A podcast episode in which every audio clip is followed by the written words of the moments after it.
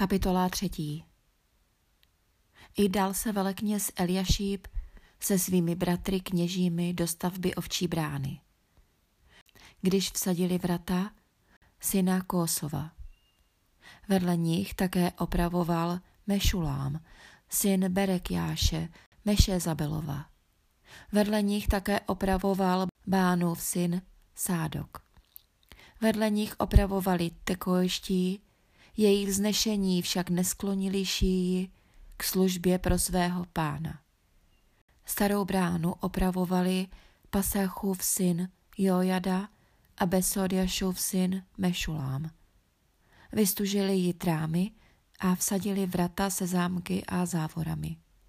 Vedle nich opravoval Melatiáš Gibeonský a Jadon Meronocký, též muži z Gibeonu a z Mispy, jež patří pod zprávu z eufratského místodržitele. Vedle něho opravoval Charhajášův syn Uziel, jeden ze zlatníků, a vedle něho opravoval Chananiáš, jeden z mastičkářů. Ustali až u jeruzalémské široké hradby. Vedle nich opravoval chůrův syn Refajáš, správce poloviny jeruzalémského obvodu. Vedle nich také opravoval Charumafův syn Jedajáš, hned naproti svému domu. Vedle něho opravoval Chašebneášův syn Chatůš. Další úsek spolu s pecnou věží opravoval Charimův syn Malkiáš a Pachat Moábův syn Chašub. Vedle něho spolu se svými dcerami opravoval Lochešův syn Šalům, správce druhé poloviny jeruzalemského obvodu. Údolní bránu opravoval Chanun a obyvatelé za Noachu. Vystavěli ji a vsadili vrata se zámky a závorami. Opravili tisíc loket hradeb až po hnojnou bránu. Hnojnou bránu opravoval Rekábův syn Malkiáš, správce obvodu Bétkeremského. Vystavěl ji a vsadil vrata se zámky a závorami. Studničnou bránu opravoval Kolchozeův syn Šalům, správce obvodu Mispy. Ten ji vystavěl, zastřešil a vsadil vrata se zámky a závorami. Opravil také hradbu při vodojemu u královské zahrady až po schody vedoucí dolů z města Davidova. Za ním opravoval Azbulkův syn Nechemiáš, správce poloviny obvodu Becurského, až naproti hrobům Davidovým, po umělou vodní nádrž a dům bohatýrů. Za ním také opravovali levité zavedení Baníjova syna Rechuma. Vedle něho opravoval Chašabiáš, správce poloviny obvodu Kejlského, za svůj obvod. Za ním opravovali jejich bratří syn Máseáše, syna Ananeášova. Za ním opravoval Chenanadův syn Binůj, další úsek od Azariášova domu až po roh hradby, po nároží. Úzajův syn Pálal opravoval naproti rohu a vysoké věži vyčnívající nad domem královým na nádvoří pro stráže. Za ním Pareošův syn Pedajáš.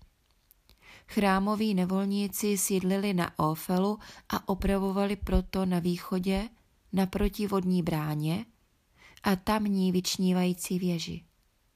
Za ním opravovali tekojští další úsek naproti vyčnívající vysoké věži až po zeď na Ofelu. Od koňské brány dál opravovali kněží každý naproti svému domu.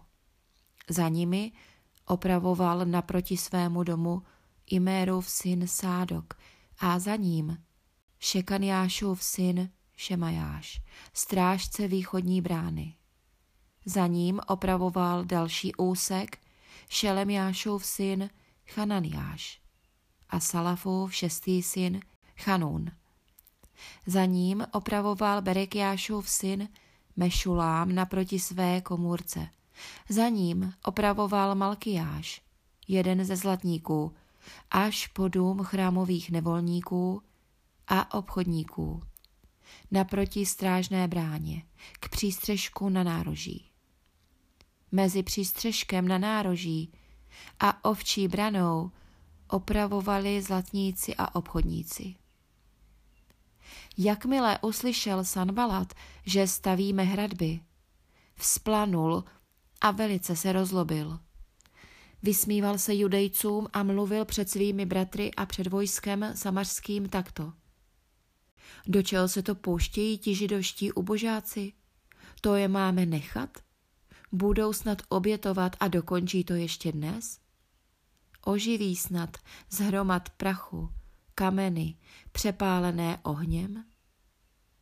Ale Tobiáš Amonský stál vedle něho a řekl, jen ať si stavějí, až přiběhne liška, protrhne jejich kamennou hradbu. Slyš, Bože náš, že jsme v opovržení. Obrať jejich hanění na jejich hlavu.